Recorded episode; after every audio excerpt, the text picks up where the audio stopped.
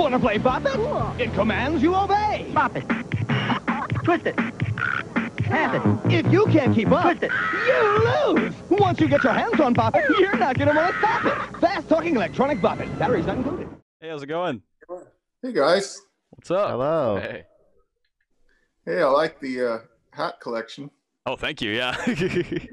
I was thinking that Bappa hat too. I saw it in uh, a couple of your pictures. yeah, this is the see it. only one. This is actually just a sample. I'm, I'm, I'm. We're working on uh, a few giveaways, as you've seen. so that's a one of a kind uh, hat right now. It is where uh, I Nice. didn't actually like the, the the the stitching on it wasn't great, so we're having it redone. So, Okay. but I get to wear it. Yeah. Love it. but yeah, so uh, my name is Xavier. Little introductions. My name's Ian. And uh, I'm the hash bro, David Bean.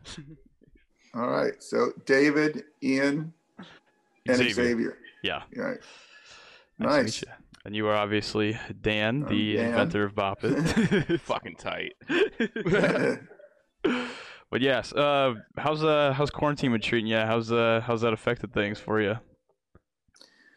Well, uh, it's like for most people, there's silver linings as much as there's, you know, lots of different hardships. And it's been, uh, I guess, in general, you know, hard not to see family and people that you want. And, and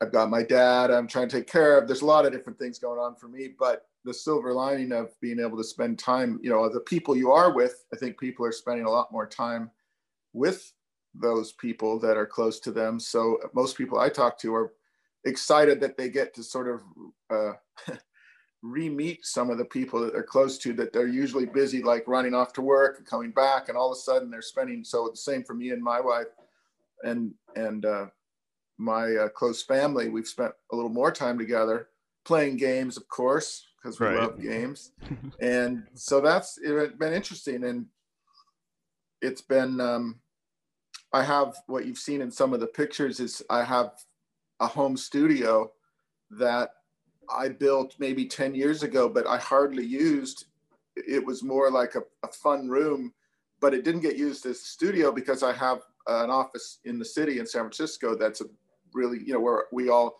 we have a team of five people where we meet and work on lots of projects. So i really missed that. So but it, it gave me a chance to build out my the last few months build out my home studio. And i'm like wow this is a killer studio. I i i remember building i remember designing it thinking i would use it all the time and then i never did. And so now i've been really really enjoying just hunkered down and, and working from there and, and always working on something. So uh, that's you know where a lot of this came from was having the time to be able to sort of go back in the past and look at past prototypes and things and start to pull stuff out and talk about it. So for me in the long answer it's been yeah the silver lining has been for me being able to revisit a lot of really really interesting archives and stuff that i probably wouldn't have gotten to Very nice. Yeah. Amazing, yeah. You guys got a favorite family game during quarantine? you know there is i'm a kind of like the games i play are more do you guys know about the essen uh, game conference that is in germany every year it, it'd be coming up Mm-mm. It's it's like the gamers game it's a very well known like uh in germany it's sort of almost near amsterdam way, way north and it's a Okay. it's where sort of the mecca of all of the the games where things like settlers of catan and that style you know much more asmodee those companies that have big gamer uh, fan base it's a huge fair that you go and it's a consumer fair where you actually play games as well as it's not just like a, a it's more like a gen con a little bit. Yeah. uh, but but uh, a lot of games last five or six years i've been going there and discovering just great games. There's one called azul uh, azul that is a fantastic i don't know if you know that just a it's like a tile based game where you're you're trying to collect things really well done. Uh, games like there's one called camel up which is a, a game that i discovered there we play a lot and then there's this one from amigo a card game called llama which is just a basic almost like playing uno a little bit but simpler um, Okay. so when we play games we play games like that um, uh, Sh- Sheriff, uh, Sheriff of Nottingham is that the game? there's one where it's a bluffing game, like but not. Oh. not That one's a little bit more like, famous, I think, than the other ones. Yeah, I think I've heard Yeah. of that one. Yeah. yeah. I've seen We that at just- Dr. we just- G's. But you know, or I, I play honestly with my father, who's 94. He taught me cribbage, you know, a long time ago, and we play a lot of cribbage. Yeah. My parents are There's- obsessed with cribbage. That's like the family There game. is a game I'm, I'm playing with my cousin online, but not like just literally we video our moves and send them back and forth uh, called Can't Stop.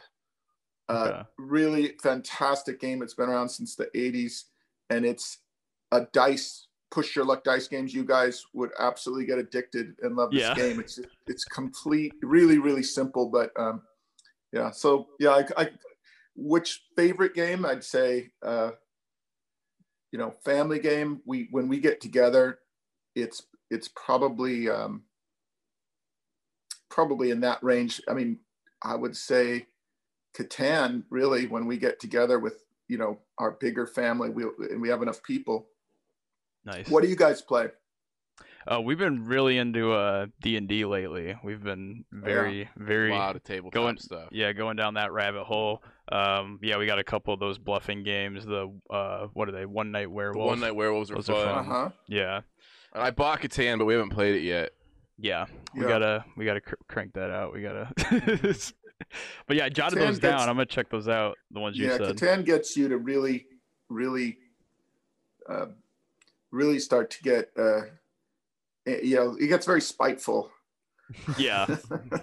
Seems like more of like a hoarding version of Monopoly, where yeah, friendships can break the Mario Yes. Kart level of. yes But so Yeah. tell me about you guys. How did you get started doing that? You know, what what led you to this, and what are your interests? So we just started to see kind of just like interesting people on Instagram. That was kind of where we started. Was there was a couple a couple people that no one really had like looked into on the internet, and uh, we kind of started to dive down those rabbit holes, and then ended up talking to pretty much all of them and having them on um, as guests. So yeah, we just Mhm. originally were we were thinking about maybe starting a podcast. We didn't exactly have a uh, a real idea or anything, and then we were just kind of like, well, you know, we're always on the internet finding interesting videos, finding interesting people, so might as well start uh start going through that. So we yeah we have a couple episodes where we oh I think we lost your shoot. video a second pop back up. Uh, there we go. Uh, Sorry, yeah, yeah, I got someone. It's on my iPad, and someone's calling, so I'm gonna. I gotta put do not disturb on. Oh, I got you. No worries. But yeah, we just like being obscure pop culture detectives. Yeah, I think is a big thing. kind of like the yeah obscure internet pop culture where there's kind of like cult followings behind a, a certain individual and uh you know we just kind of look into the ins and outs of it. But yeah i think what how i found you was uh it just popped up in like my recommended for you and it just said like bop it inventor and i was like is this really the bop it inventor? And then, yeah and then I, I went to it and started to see like how you're like you showcase people's uh kind of the best memes and stuff people have made that are like bop it related and i was like oh this is this is neat Oh, And, uh, when you initially said Bop and Inventor, I thought it was just a meme page for sure. so you guys were. You said you started with that. Um, the idea of interviewing people, and and then when you you saw the hashtag, you thought it was just yeah. That's that's been an issue. Is what to call this so people know that I really am the inventor of Bop It and and about a hundred other things. But uh, I didn't know honestly how to quite quite. I've tried to get an official. It's very hard to get an official thing on there because official you can be an official of a lot of things yeah and uh, I'm not, you know, the, the Bop It brand is Hasbro's, the actual, even though it was my concept, my name, everything. But what you, when you sign a contract, you know, they have the rights to it. They're very cooperative with it. It's just there is no, you know, there, i whether you can be an official inventor of something with a verified sticker is, uh, we're working on it. But yeah Yeah. just because then sense. as I contact celebrities and different people to be involved in certain things, you don't, you just want them to know you're, it really is you. So right Mhm. yeah that Mm. make that makes sense that they got to really make sure like is this legitimate is this yeah like does it get the blue check mark Well, but and verified keeps you from going in the others inbox too when you're messaging people who get a lot of DMs. yeah So I mean that blue check is Put- like an actual physically built into the code to front of the line make sure. Yeah. yeah oh yeah no so we're yeah we're trying to figure it out uh, because well, we'll get into that later. Just a lot. What's planned? Why I started this was because I have some an independent project that I'm going to be launching next year. That's really really exciting, and I want to make sure we're doing it. You know, taking our time to get an audience, do it right, and then if we do a Kickstarter or something, just to make sure there's enough enough Right, yeah. uh, awareness before trying that. Nice. So wait, was um your account? I didn't see like actually when it originated. Was it with quarantine? Was it kind of like you had extra Yeah. time? Okay, nice. Pretty yeah. much, yeah, yeah, almost exactly. Started in February or March. Yeah. Okay. There you go. Yeah, good timing for that. Yeah. um, well, it's, it, it, it was sort of think I was thinking about this project anyway, but this sort of just made it like definitely I'm going to be doing it. So right. Yeah, we'll keep uh, I'll keep our eyes out for that new project. That, that is exciting. Yeah. Get a independent so- something going. yeah, Um, no, I'm gonna I'm literally going to start. I'm, I've been delaying it, but this week or next week start to reveal a little bit about it. I'm happy to talk about you know the general concept of of what it is because it's not it's not really it's the opposite of what we do normally. Everything's secretive. And then you launch it, and this is sort of the idea of well, how about letting people see the development of something you know, and it's for, uh, a, it's just a whole different approach. You know, what's the worst that can happen? Yeah. I Yeah. think that's really cool, and it gives people a chance to get emotionally invested in it before it's coming out, before it's dropped, which I think is cool. Yeah. Yeah. But, you yeah, know, whatever you want to share about that, it- we want to listen for sure. Yeah, it's well. Let me know how what how would you like this? Just let me know what you'd like to talk about, and I can share more about that with you, or whatever you'd like to talk about. Uh, so wait, you said you would share like the general idea of the of yeah, the project? I can share it. I won't. I don't. I won't show visuals of it yet. That's what Yeah. I'm revealing. But I'm happy to. I I think happy to talk about it because I'm going to start talking about it relatively soon. Uh, anyway. Okay, So, cool. um, yeah, if you yeah. want to, if you want to give us a little sneak pre uh, peek, whatever you think is uh the appropriate amount. Yeah. yeah. well, no, I'm cur- curious your feedback or people who listen or or who comment. Um, but I guess the main thing to think about is so it's been the next year is the 25th anniversary of the invention of Bop It. It's it actually came out in 97, but we're celebrating. I mean, it's as everyone will tell you as you get older, you're like, what 25? Like it doesn't seem possible, you know, Yeah. that it's been 25 years. I say, But for Bob's those who me.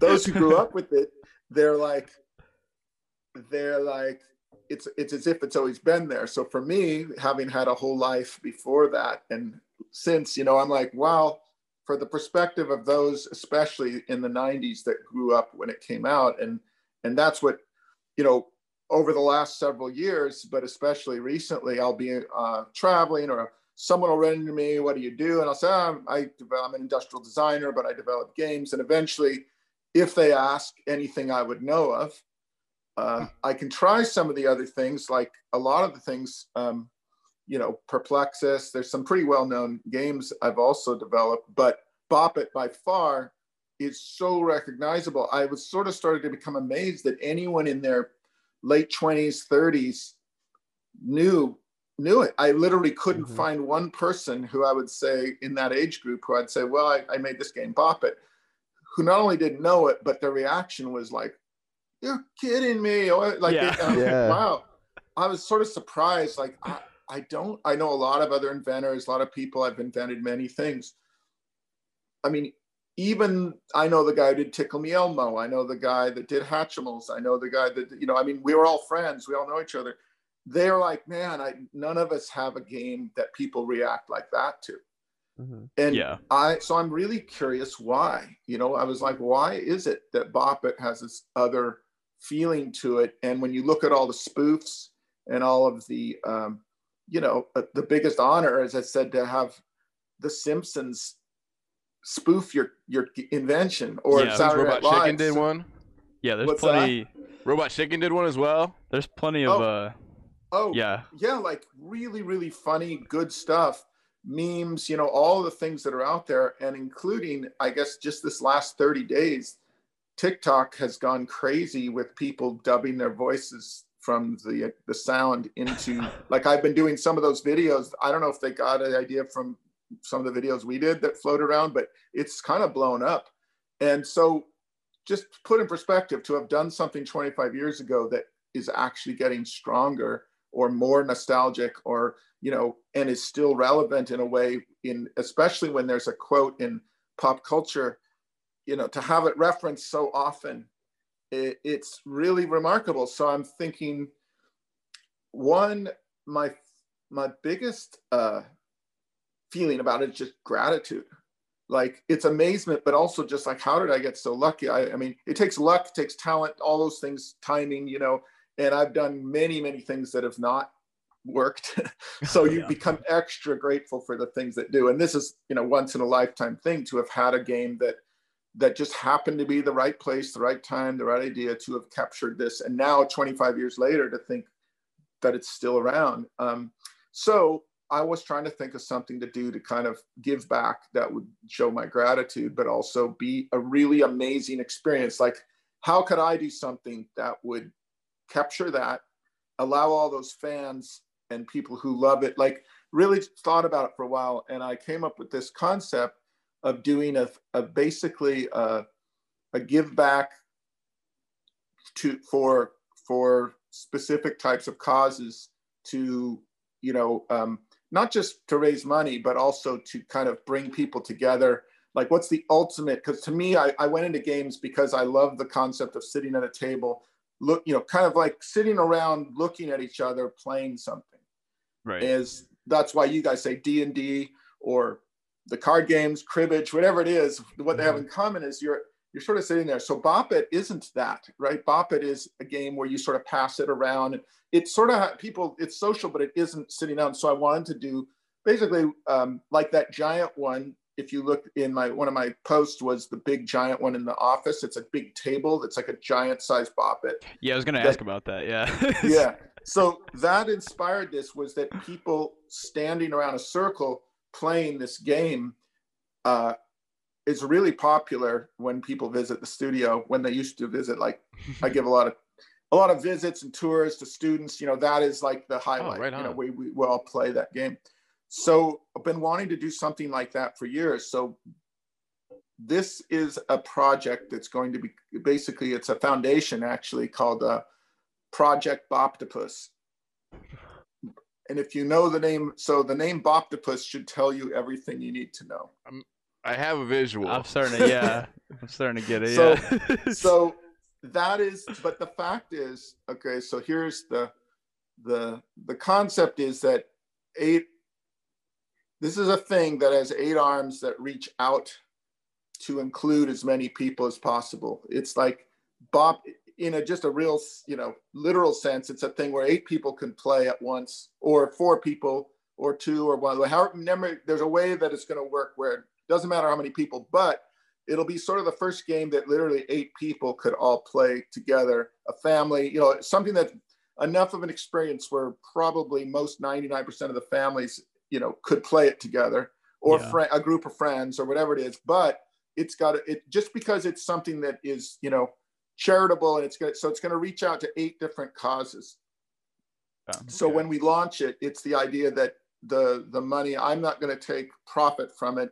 It'll be sort of like you know Tom Shoes or Paul Newman salad dressing or whatever, meaning that yeah. we'll pay the people who work on it's going to be a, a business that creates a product, but that the profit is going to go to these eight different uh, causes, very much focused on the arts, uh, music, uh, design, things that were important to me to get me to learn what I do and that I feel are underfunded and that, uh, you know, it's trying to trying to get and and play in general and just the con celebrating play. So trying to create a product that that really gets people to who love bop it to be like this is the mother of all bop it's. It's so crazy when you see it and you can imagine it in your head. I'm uh, yeah, I can it- picture it.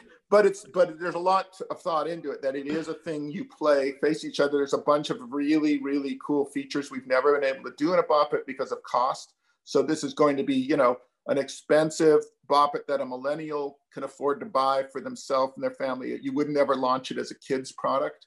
Yeah. um, but it's going to have some very sophisticated inner you know connected to you know as you can imagine all the things. So that's just the hint of it is that it's going to be uh, but the idea that it reaches out and people can kind of reach back and and create it's a, we're going to try it you know and if Yeah. it succeeds then it might launch other projects like that that we do through this Boptopus Foundation which is not a Hasbro product it's meaning it's it's not it is it's Bop It like but it is not it's from the inventor of Bop It for Bop It fans but it's a product that will be done specifically for that cause and any other projects if successful that we do will be run through that that could also be to raise money for certain charities or but celebrating play and creating uh, funding for those type of programs That's Sounds awesome. incredible. Yeah. Yeah.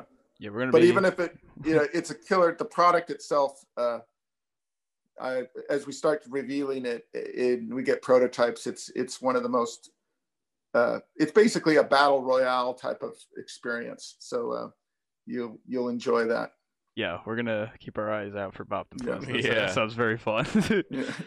I think that's what makes Bop It so like it, recognizable and stuff. Is just it's very simple to learn, but then impossible to you know truly master. Like the time you have to put in to get your reaction. Oh, but those kids who, I mean, and these kids are getting half a million views on YouTube when they do the speed runs, and Bop they, It tr- speed they try and go from like easiest to hardest, and they beat all the modes.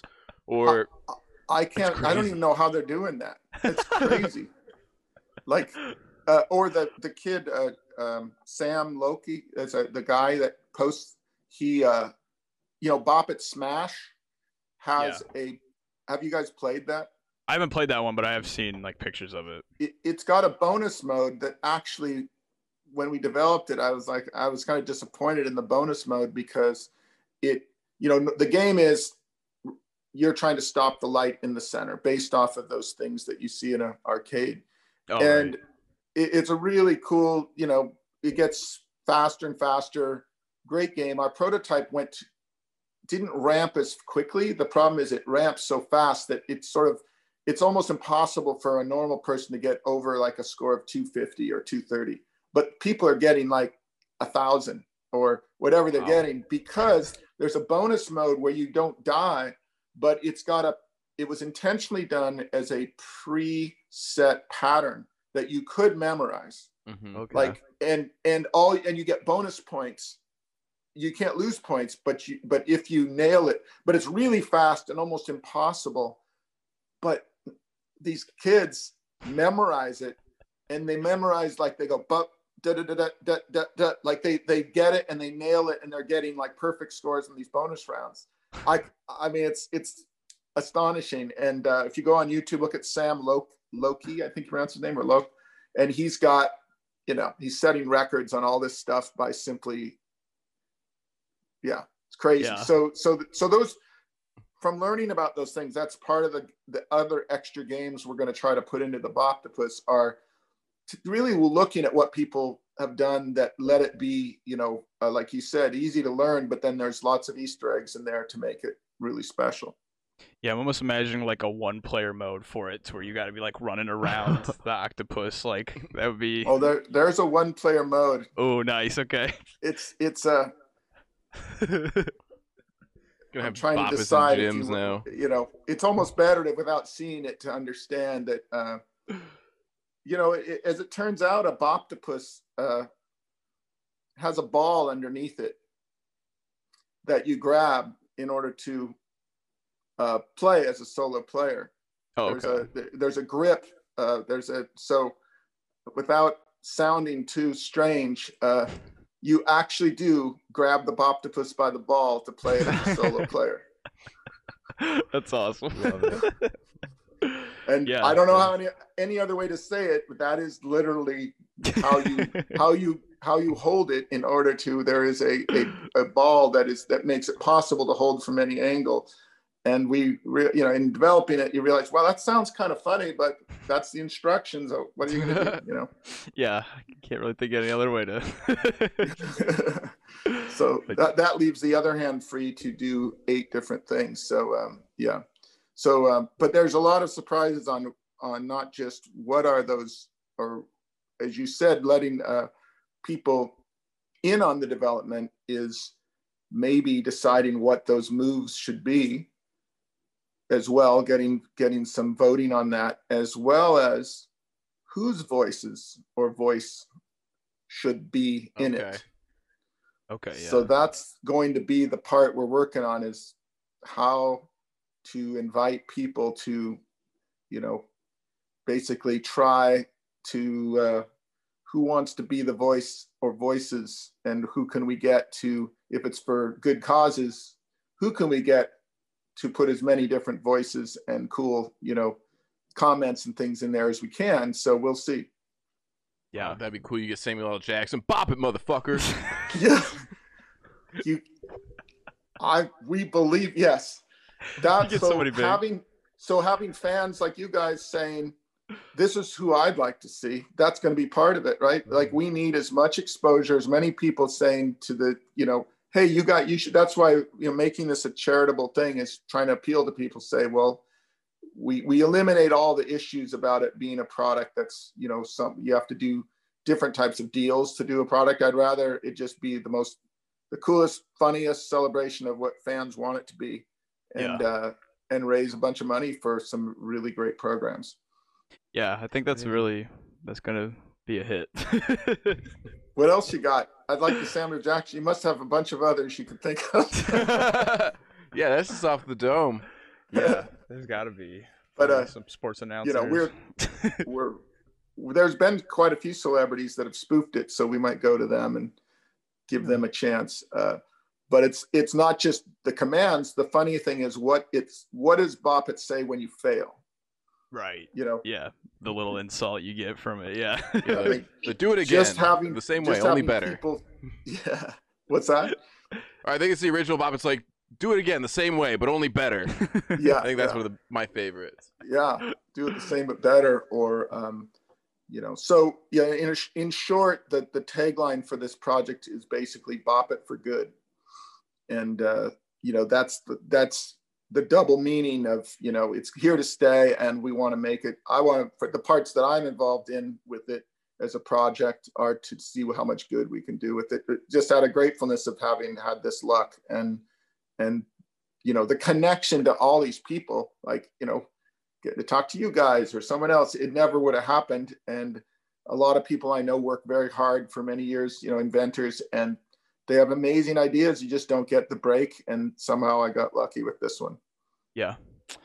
Yeah, well, it definitely seems like you're using your powers for good with the Yeah. with the the Boptopus. Yeah.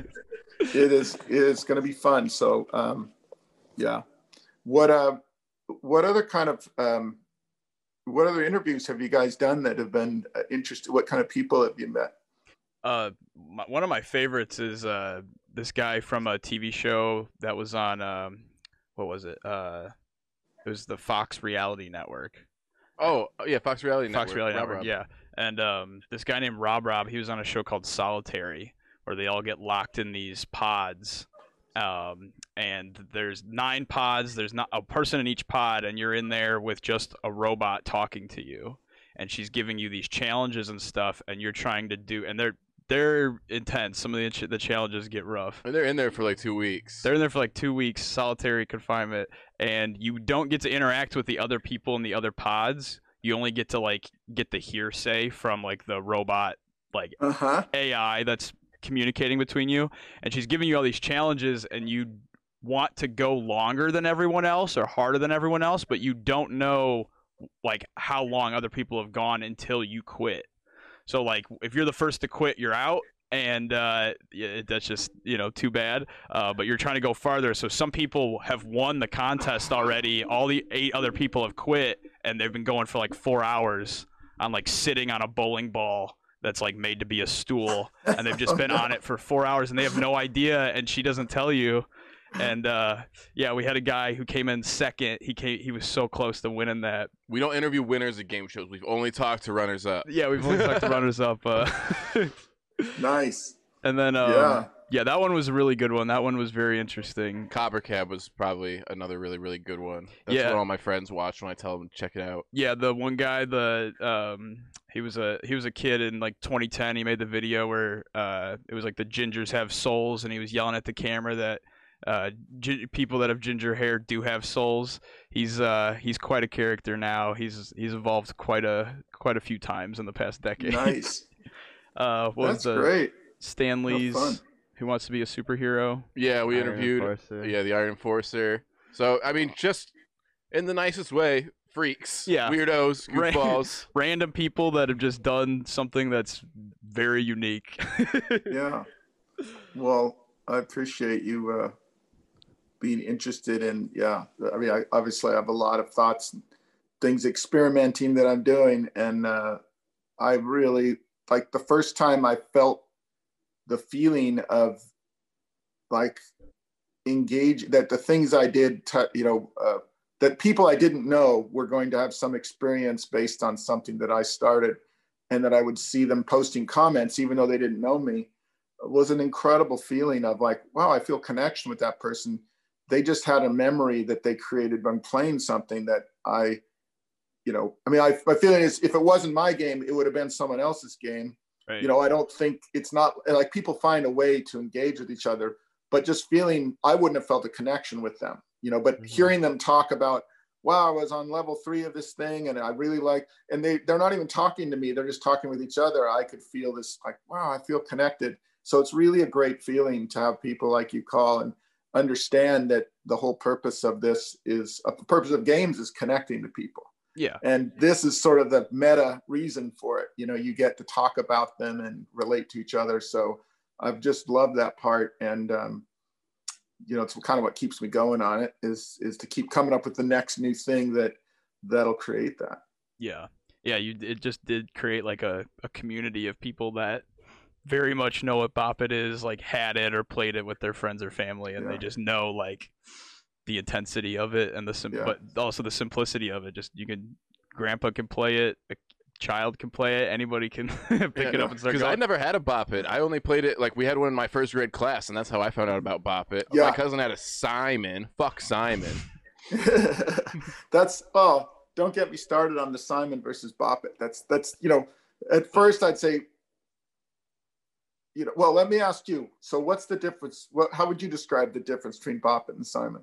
Well, Simon, there's no like time limit. Yeah, it's just a memory game. So it's it's memory over this is pure reflex and instinct. Is Bop It Mhm. is the the raw instinct and uh you know the intensity of it is the speed you have to go. With the Simon, you can sit there and be like remembering it. You can write it down even with Simon. You could you can't Uh-huh. cheat at Bop It. You could cheat at Simon. Interesting. I I well, so you know, I, I haven't really gone on this.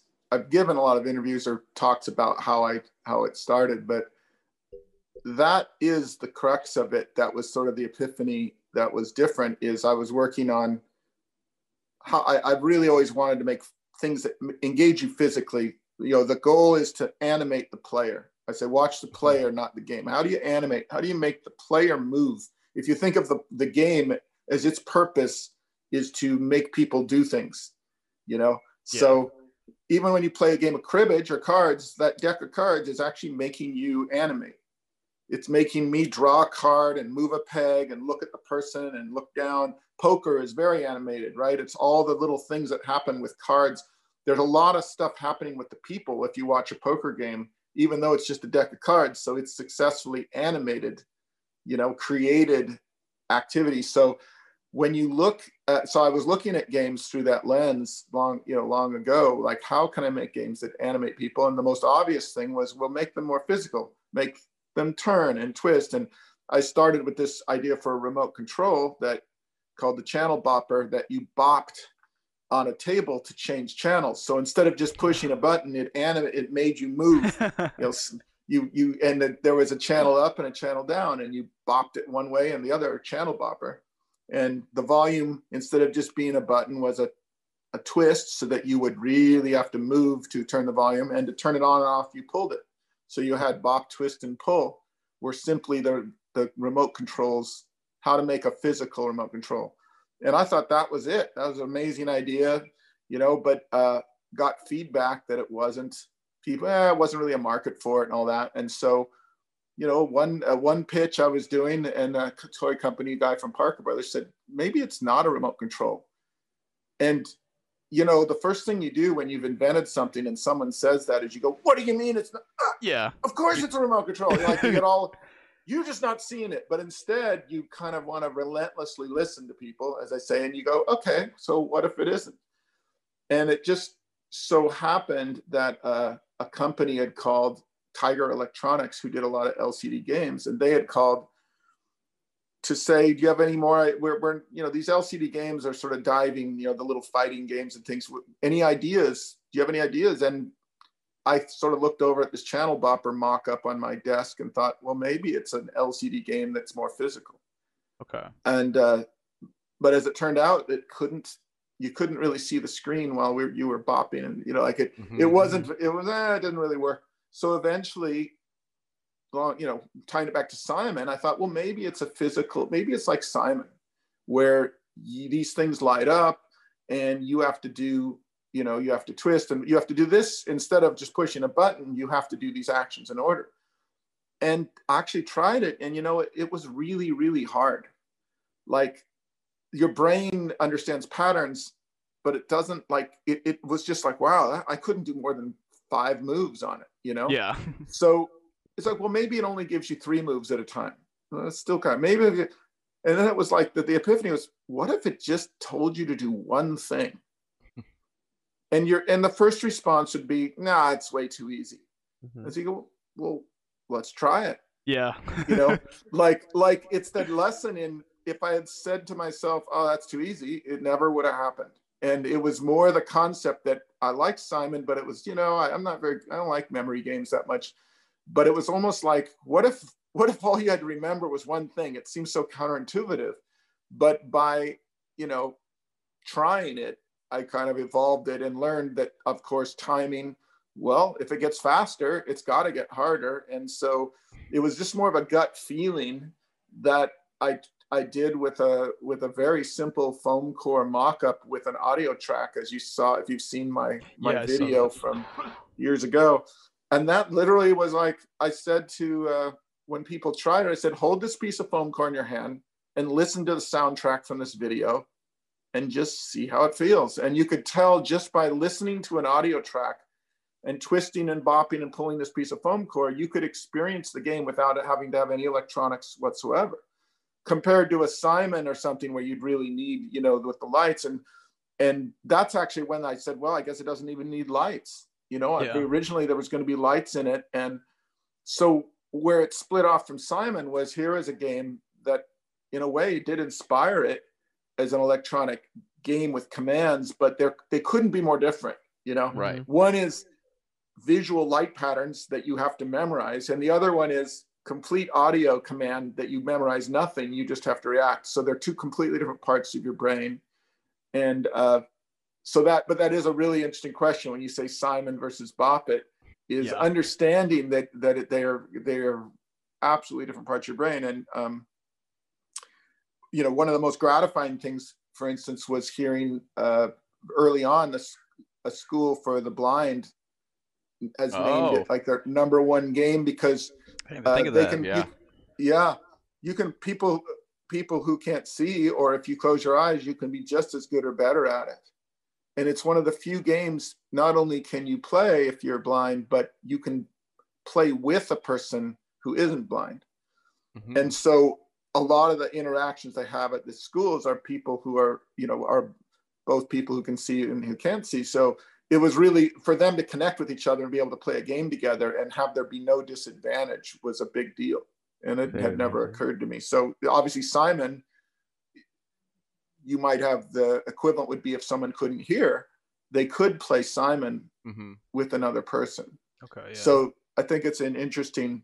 It just sort of focuses on what the senses, what the difference is. So, you know, clearly I've done a lot of uh, yeah thinking and reflecting about it, and uh, easy in hindsight to sort of trace the success of something, but the the parts that are unclear as you're on that path is, you know, taking these forks in the road. Uh, it's only possible to look back later and say, "Well, I'm glad I did that."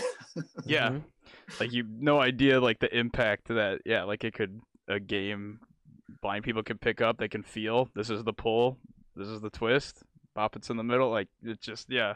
right. Stuff in, in hindsight you're like, wow, I, d- I'm glad I I'm glad I did that. I didn't think of it Yeah. at the time, but Yeah, you're. Yeah, and maybe, but that probably emphasizes how tactile it was. You know, I, I was trained as an industrial designer, went to Art Center in Pasadena, and I love physical form and creating things uh, that are very tactile. If you look at a lot of the other things I've been involved with, like Perplexus and um, uh, some of the games uh, that are three dimensional, way back, I did work for Discovery Toys, like even the Rattles. Uh, that I used to design as a as a preschool and design, they're all very boppity. You know, people have commented they all have lots of tactile things that you want to touch and feel the surfaces.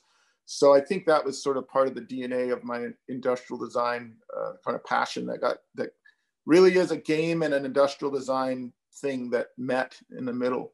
Um, so, you know, that's that's a lot of people go into game design from a different kind of different areas that, that people come there's writers there's gamers there's you know Yeah. researchers you know anthropologists whoever they might be but i think from me coming at it as an industrial designer is what you see is very typical of, of the games that i've created that are um, they're meant to be as much a sculpture as they are a game it's a good you way know, like the it.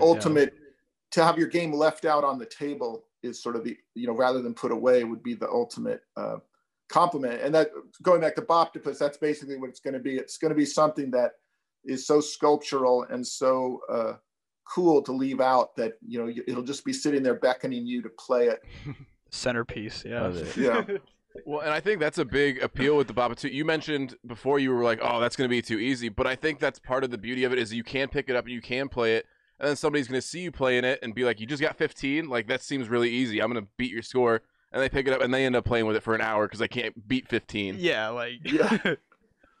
so yeah you mean that the fact that the engagement is that someone else watching you can understand it by just watching yeah. I- And- and that they- instantly, and you think you would be better than you are going to be at. Yeah. Always. Uh-huh Because it's very because it's telling you what to do it's like why don't you just do what it says Yeah, Yeah. exactly. It's right there. It's easy. so what does that tell you about relationships when when you say to someone i just told you why didn't Yeah. you do i just that's what i just said like really what does that tell you it's just like a bop. Yeah, it does you a lot. Like I say, it's it's it's proof that uh, just you know just doing the simplest instruction is actually hard for people, harder than you think. So I also read somewhere uh, you used to make uh, the bottles for toilet bowl cleaners, and Well, that, I, I was and that you you uh, the neck that gets down in there was credited to you in the article. I don't know how true that was. uh, well, it's it's you know I think it's an idea that was coming about in a lot of products at the time, and there were um, you know when I've looked back, I don't think I was. It wasn't like I. I think there was. It was right as things were changing a little bit in terms of bottles that were becoming more ergonomic. okay. And I did have this project. It was with Clorox to do a toilet cleaning bottle. And, you know, if, if you look at it, uh, there's a lot of things that started to come out at that time that, that just, you know, evolved into that. I think, I think the one I did was specifically was more ergonomic and it had uh, the ability to turn it upside down and squirt in there.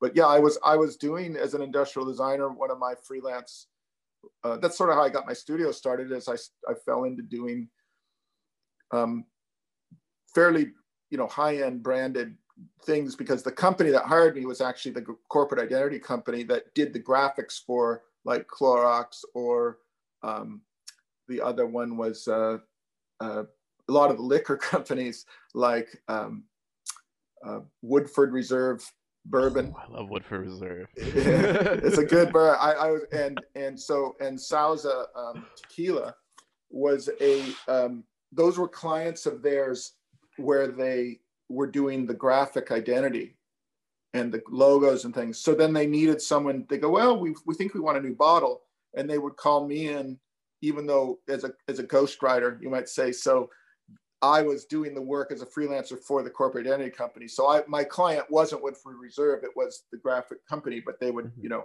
show it. so, but we we won uh, an award for the Woodford Reserve at the time, and it's the same bottle has been in use for like 25, 30 years. That's the one we did that looks like a flask.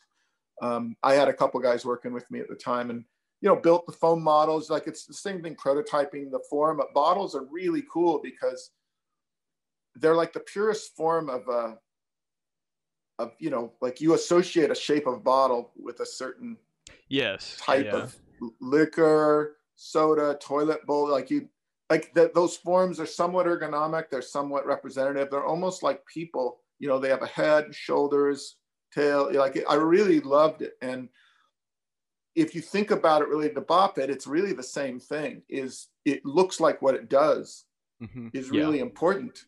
So bop it, like you mentioned, the the twist, the pull, that they're designed that by looking at them, you know what to do with them. And I think that's a really strong feeling about most design is is you know the form follows function.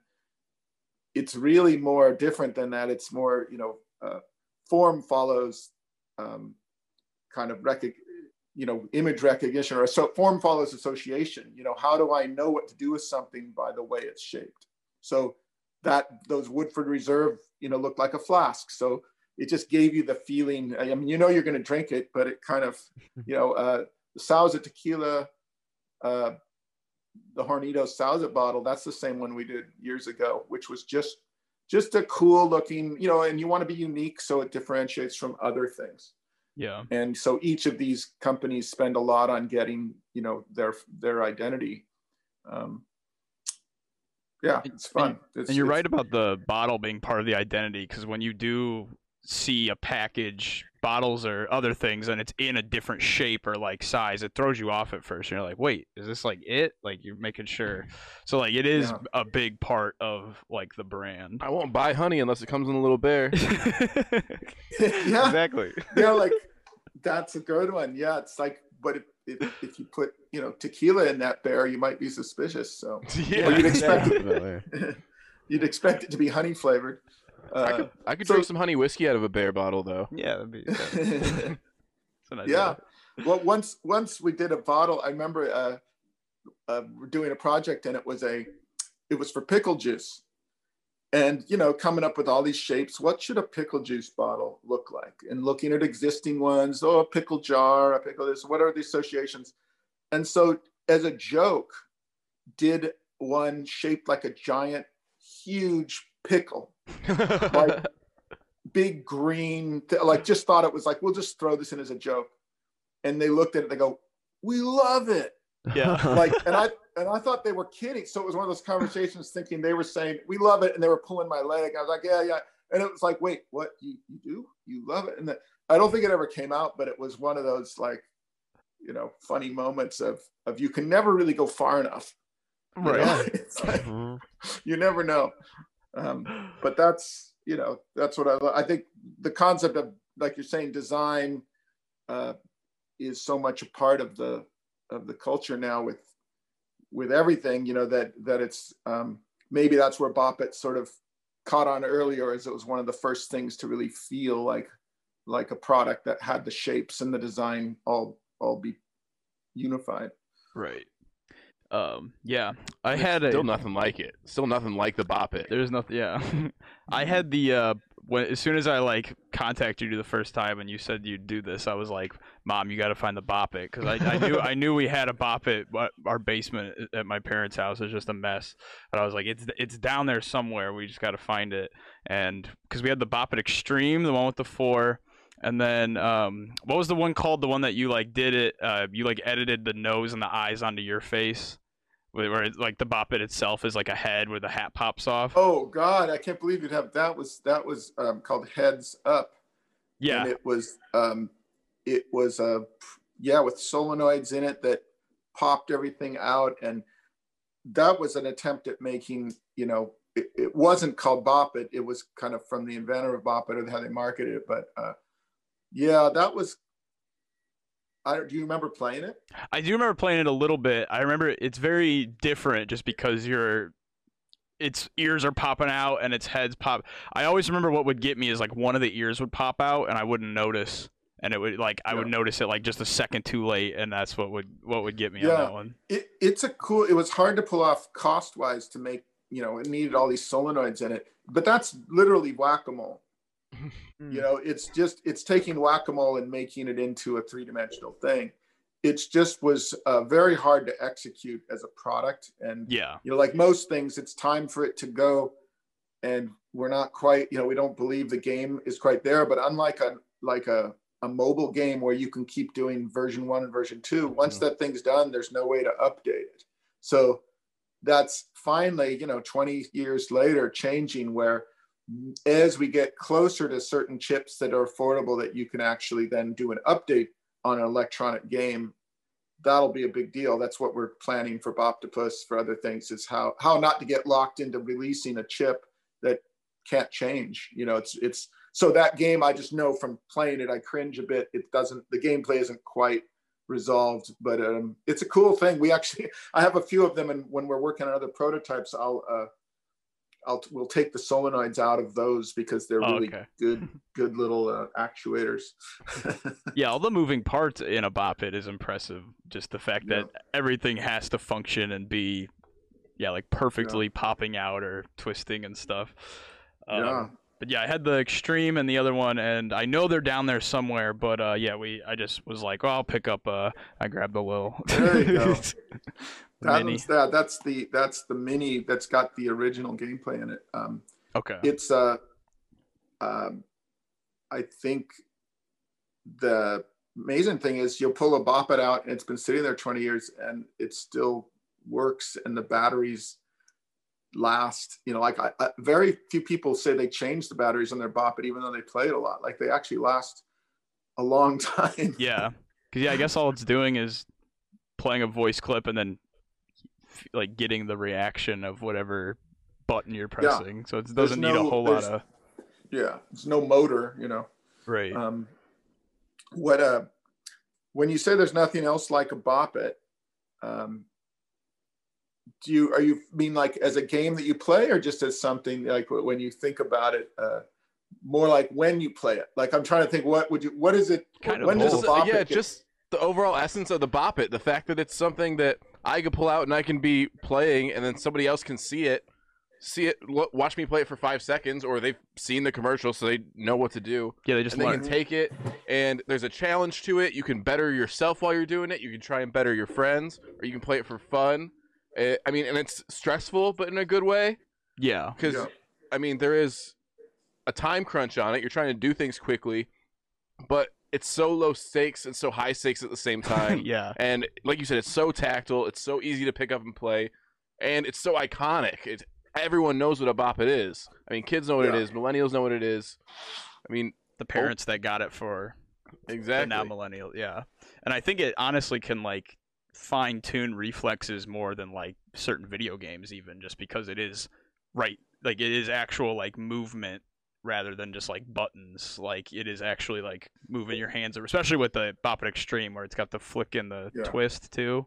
That's where it starts getting real intense. Well, yeah, I no, think- I, I think that you know actually I could I was going to start sharing on the on the page some of the hybrids of combining we for actually designed some really cool bop it and uh, like basically video game controller that is also a bop it that you Oh, can be play you know like to add all that stuff to it. And um yeah I, th- I think it's you've hit it on like it, when the wii came out i remember us feeling like ah they did it you know? Like they made a, a, a physical gestural interface for a video game. Because before that um, me and my partners had looked at how to create a bop it that interacted with the screen in that way um, you know which is the physical side uh, but on the other hand then you're focused on the screen not on the person and what i think the success of what you know you were saying david david david you're saying david David, yeah, yeah. you go by David. No, it isn't David. What David was saying is that um, is that someone watching you play Bop It. What I like to say is you are the screen. You know, like you're the Mhm. screen. That it, it truly animated you. You're doing something and they're watching you and you're the show, right? But yeah, if we- that's the if fun you- of it. Yeah. Right. And so that. that. was always the thought is like, ah, Bop It turns you into the screen. That's why you don't need a screen. And so every attempt we made at sort of trying to put an LCD screen in it, like there's been a lot, I'll share some really interesting, like tons of old sketches, prototypes and things. But the interesting thing, like you, you kind of said about interviewing, you know, second place people, it's the same as interview, I think talking about concepts that didn't make it Yeah. because and why didn't they make it after thorough testing and you know everyone says oh that's a good idea and you go yeah but you know here's why i think it didn't really catch on or why it just never made it when they did consumer testing people people just like you know the the animating of you is more interesting than the screen. So when you when just to tie it into the wii do you remember what the commercials were for the wii? Do you ever do you kind of have an idea of when you first heard about the wii?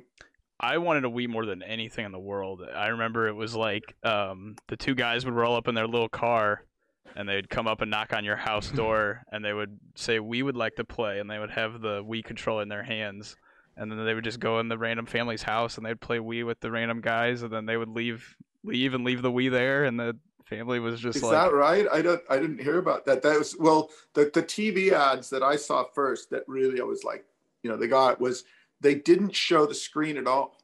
They just yes, showed that's yeah, they sh- right. They showed people doing this crazy thing, and I was like, wow, that's what's cool about it. It was sort of gratifying to say because we had had the idea for things like that way before that with Bop It. It's like, how do we make this jet the thing that it's animating the person?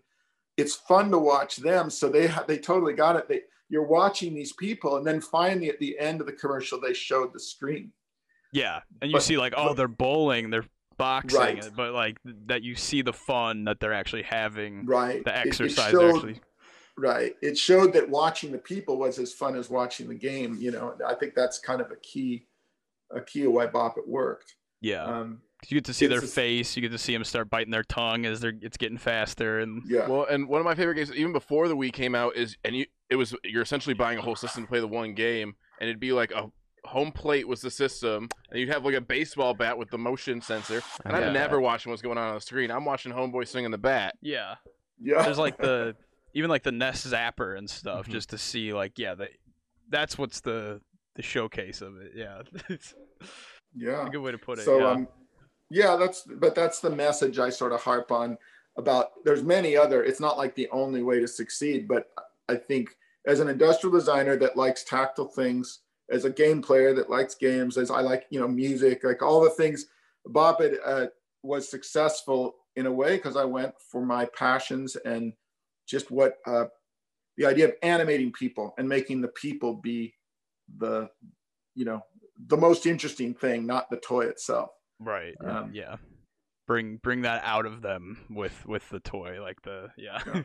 again, all things I can say in hindsight that I wasn't necessarily that I learned from doing it, as much as sort of maybe I intuited that, but I can't claim that I had that all figured out. I said, Bop, it's going to be successful because of these things. I think it was sort of my my interest that led to it and my gut feelings. But later looking back, I've been able to sort of maybe say on other projects that I've worked on, you know, make sure to pay attention to these things because analyzing Bop It, it's easier to understand why, as David was just saying, you know, someone watching is as interested versus a person with their head down on their phone like this. You have no idea what they're doing. It's not that fun to watch them do it. So you don't really feel like you want to try it until, you know, you look over their shoulder or something. right. So So how many types of Bop It are there roughly? Because I've seen you post ones that I've never ever like. There was like a Bratz one that you weren't too happy about. Yeah. There there was there was oh a, God, quite a few listen to types. the audio. The audio on it is just, you know, it's. I mean, it's funny because it's so over the top. You know, uh, L.A. You know, teenager talking like a Bratz doll. yeah. um, It, it's just, it's. um I honestly haven't. I have that collection at home. I'm not at home right now. I'm actually in the garage of my Okay. of, a, of a place we have. Otherwise, I that's why I didn't think about to do this. I'd give you a tour of that or uh, a tour of our studio in San Francisco, which has you know 20 years of crap in it. But um, Yeah.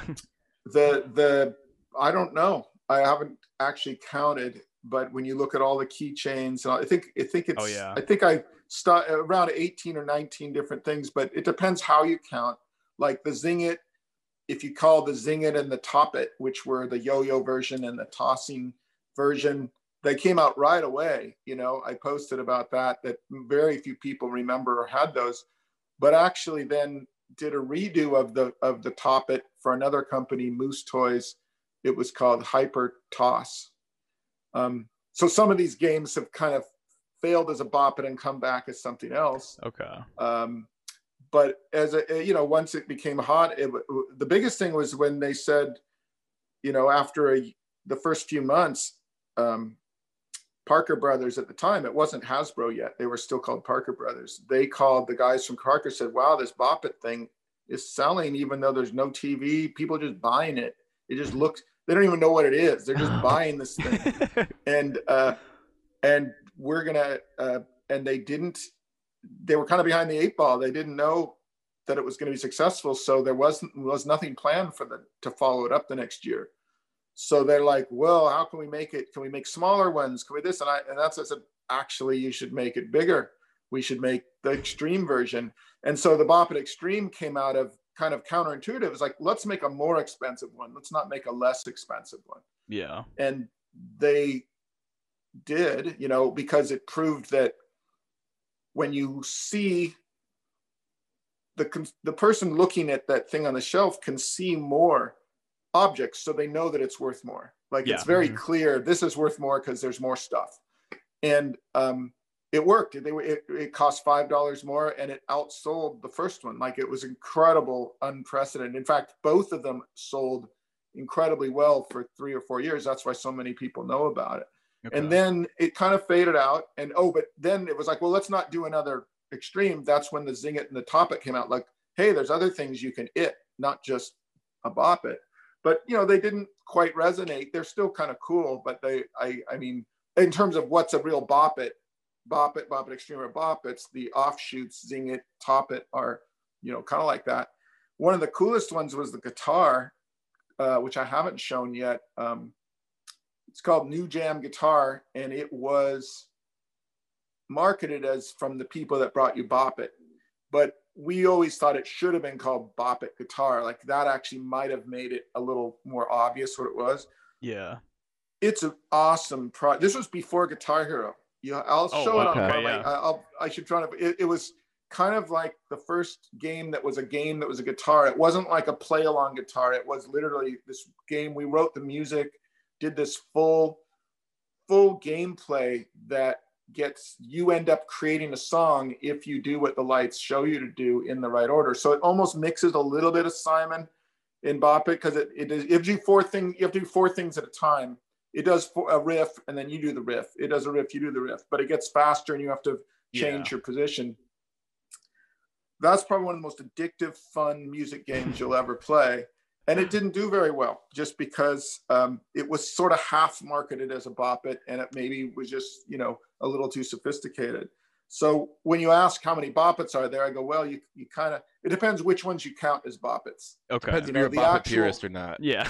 yeah, a Bop It Purist, I'd say it really has just been Bop It and Bop It Extreme and versions of them where maybe a Shout It feature was added or uh, the mini like you have in your hand. Like that's another Bop It, but it's really just a redo of a, So, of yeah, a tiny small Bop It. version. Yeah. Um, so there's really been the only two Bop Its that have ever really been are Bop It and Bop It Extreme Okay. the others, but lately, like uh, Bop It Shout, as we called it, the white one that had a little thing, you know, added the feature of shout. Then the one that uh, one of the Bop It Extremes, Bop It Extreme 2, had a shake switch in it. I don't know if you ever, you know, it was a, you could pop the shake switch out and decide to play with a shake or without a shake. Oh, okay. So it introduced shake it as a command, as a sixth command. nice. Um, okay. and it was really it's really cool uh but all these things with cost you know they it, it's hard to add more and then um the one that uh came out recently was the one where it gives you all these moves. It was a bop. It's just called Bop It, but in 2016, where it has selfie it and whip it and golf it. it I don't know, it's got an accelerometer in it. I I saw can- that commercial. Yeah, I haven't Yeah. played that one, but I remember seeing a commercial for that. Right. So that kind of was based on all the people who would do spoofs on, on, you know, telling you Bop It tells you to do something that you don't want to do or whatever. So it, it allowed us because accelerometers got cheaper with all the phones and everything Yeah. that we could afford to put one in a toy. So technology kind of led to that. It's still a Bop It, but it was updated with those features. The following year, there's one we call Bop It Maker, where you make your own moves, where it it allowed you to record your voice, you know, Oh, name a move, and then record the action, so you could do something and and call it whatever you want and make your own sound effect. Super ambitious, just too complicated, you know. Yeah. And so it didn't do that well. Um, it also looked. I didn't like the design of it. I didn't have final approval of the design. It, it kind of looked like a preschool toy, and um, so you know, I mean, you just never know. You try these things in tests. People can say, "Oh, I love it," but then just doesn't. It doesn't do as well. Yeah. So um, I'm, you know, can say that next year you're going to see something besides the the Boptopus is again a separate project without Hasbro, but you'll you will see something sort of honoring the 25th anniversary that'll be I'm very happy with for next year.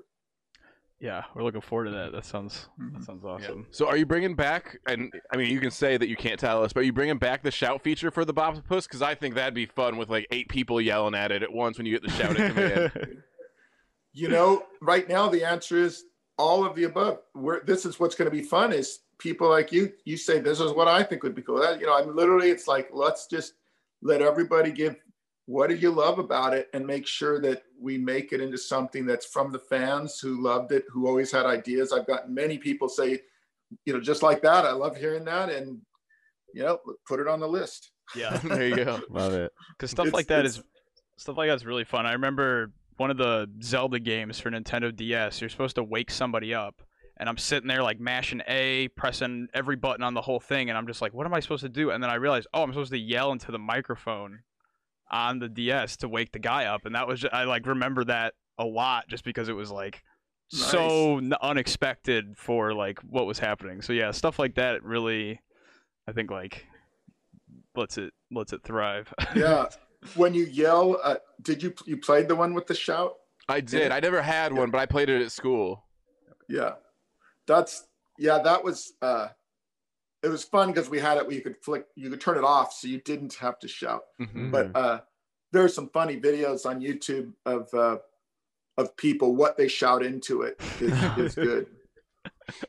Yeah, because I'm sure it just needs to hear a certain like decibel, and you can yeah yell anything. Oh you yeah, want. you could just you could just whack it with your hand, you know. But um, people tend to do what you tell them, or, or they. It's easier to do what it says versus you know you could try to do something else, but it's it's too fast, so you just do you know it's uh, just shout. So people, Yeah. most people just go, "Ugh," um, you know that. Uh, but yes, if you'll uh, when I start showing the first features, shouted is actually one that's in there.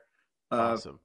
but I'm still saying we'll see. There's there's uh, there's eight different things we can do, and there's even thoughts of you know how to make it even more flexible than that. But um, just because that's been one of the funniest things with all the spoofs and everything is everyone coming up with a different it. Uh, however, there is it is a very important thing in terms of the philosophy of why bop it, twist it, pull it were the three commands. Is they're they're very three very distinct things, right? Mhm. A- And they and they're different axes of three dimensional. You know, a bop, a twist, and a pull. They're almost like X, Y, Z, Mhm. and that's why I think that one is so classic. Is uh, that was the original, and actually uh, Parker Brothers when they were developing it, they looked at all these other things. Everyone had an idea. Oh, it should do this, this, and they said at the end of the day, those were the three things that worked the best. They were Makes just sense. so distinct. And there's another thing that because it's audio based, it's can you hear what it says to do clearly? Oh, and So, distinct uh, sounding.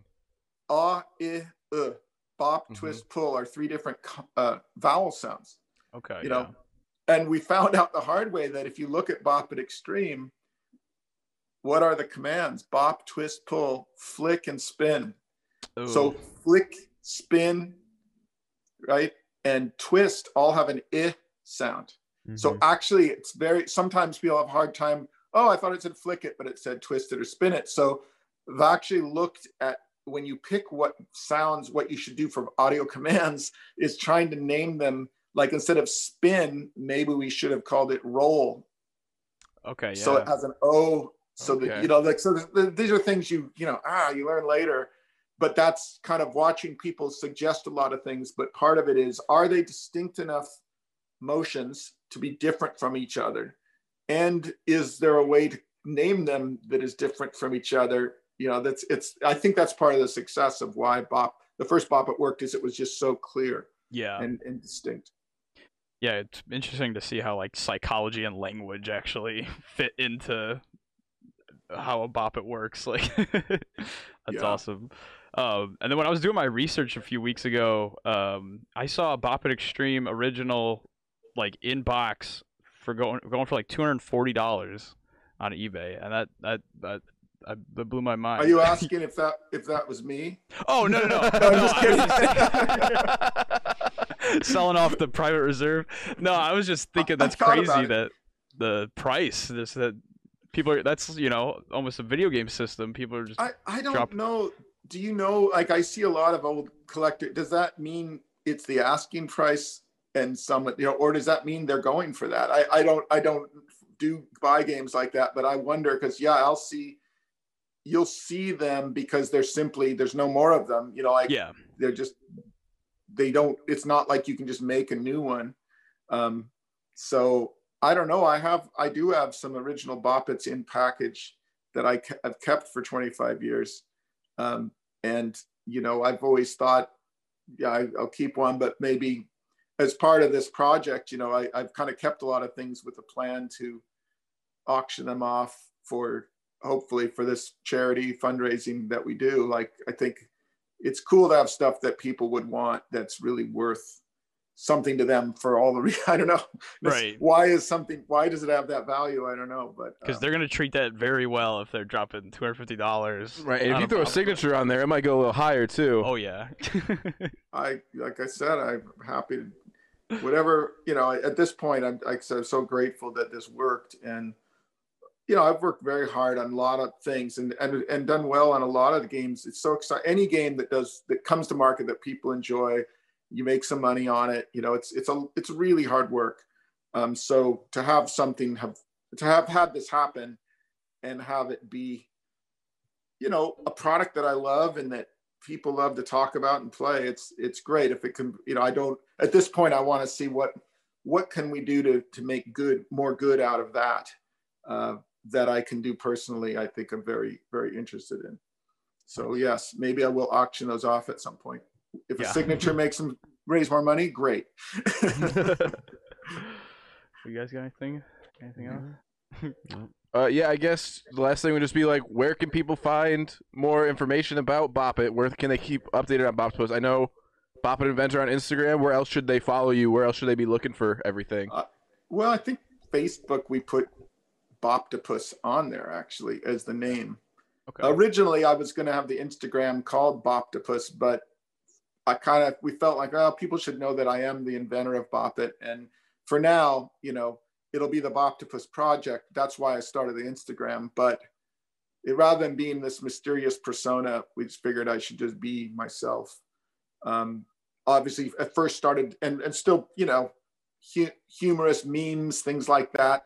Uh, started doing but they just started to to morph it more into being me telling stories about all the bopping and just inventor tips, you know, the, just the the rise and fall of uh Oh no! whoops. there you are. We're back. Sorry, no, it was another a call coming on my iPad. Just people have just I love, you know, I'm just sort of experimenting still with that. So I might go to some other YouTube um take a lot of things I've done and make a YouTube channel just so it's easier to kind of do it or maybe do some longer as you can see I like to talk so maybe uh it could be a, some longer videos telling more stories. I have a lot of people who worked on things that are interesting. So I, we'll see where it goes. But I'd say the Bop It, Inst- Bop It Inventor, uh, Instagram, Boptopus on Facebook, and um, I'm starting to update the Wikipedia page. It's not. It just sort of happened. I don't know how it got there, so I'm gonna make it more real. Yeah. And I think, Really cool. yeah, but maybe I'd love to hear, you know, that's what I'm looking for more interesting feedback as I have now a purpose to develop this foundation as well as a product and, you know, getting people sort of to comment on it. So if, do you think there's other platforms that would be good for that? I think YouTube would be awesome. You mentioned giving us a tour, and I would love to see that. I would love to get that on this show. But I think if you did uh, just a YouTube video showing your studio Yeah. and showing your office and everything, I think that would do really, really well. Going through it. Some other Cool. people that worked on Bop It going head to head, beating each other's scores, stuff like that. would- that would do that would do numbers on YouTube. Okay. yeah, no, I, I, I, I will. Uh, great. I appreciate that suggestion. I think um, right now we're not in the office is the problem. You know, I've Right, been- yeah. We're we're just because we are all we have five people, like I said, that that work. Um, you know, we're always pitching toy companies on new games. Uh, the new game, actually, I'll, I will say, uh, Break the Board, which is a game I sort of showed, just came out. It's kind of like a game that, you know, if Simon is memory and Bop It is reaction, this one is actual speed. It's that you're trying to, you're basically trying to keep up with these commands on this, this, it looks like a karate board. And if you get to the end, it says break the board and you actually punch it and it Oh, breaks cool. uh, really fun and uh, the commercial is pretty good um, so that's coming out and i'm actually nominated for a game innovator of the year for this thing called the TAGIEs so i'm gonna i'm just about to post a funny video and i say please vote you know i think it's a consumer vote you can vote for it for game of the year Awesome. um, if you Amazing. like it. So uh, we're going to show that, but that's what we do. I can show. I think what we're going to be doing is showing lots of different, you know, archives, inventions, pitches, failed pitches. If people find it interesting, of you know, besides Bop It, which you know has a long history, but that's really a small part of what I've done for 25 years in terms of creating innovative things and and you know and the flops because yeah. nothing People like to see that. They- They immediately have like mystery to them, and people are like, "Well, why didn't it?" Like they immediately, Yeah. like it immediately intrigues people. Like, why didn't this work? But these did. So yeah, I think that's, and Yeah. some of the, the time people are putting into the spoofs and stuff because I feel like the spoofs are always with respect, but like the time and energy people are putting into them, like you were saying, people doing the lip syncing of it on TikTok. I saw somebody had a tattoo of a Bop It Extreme. Like that's like that. That's pretty- people are dedicating crazy. their like time and bodies to Bop It. That- well, yeah, there's 250,000 videos of Bop It Challenge on TikTok right now. wow. 250,000 Wow. original videos. That, that's not views, that's videos, Yeah. Yeah. right? That's a lot. You know, so I'm trying to, I'm probably going to go on, try to find a way to give away these t shirts to people. Just say, okay, this is awesome. I'll, you know, one per week, fine, you know, but now there's so many. Uh, it's like I'm trying to figure out a way, a, a platform to be able to just sort of do it because ultimately I want those people who are passionate about Bop It to be engaged in the Boptopus project. And say, if you love Bop It, maybe you can ta- tell people about this and try to help us raise more awareness and money for you know as the product comes out. So that's really what my goal is is turn not to just be well known you know as the inventor of bop it but to turn it into you know um, publicity for that purpose Yeah. so if there if there's once we get to that point uh, but yeah this is a product i think i just showed i don't know if i've showed that this this just came out it's another one we just developed you Oh, know we did great. Oh, perplexus and this is Rubik's meets Perplexus. wow. So it's actually this one doesn't move. There's one that it moves like an actual Rubik's cube. This one is sort of three layers.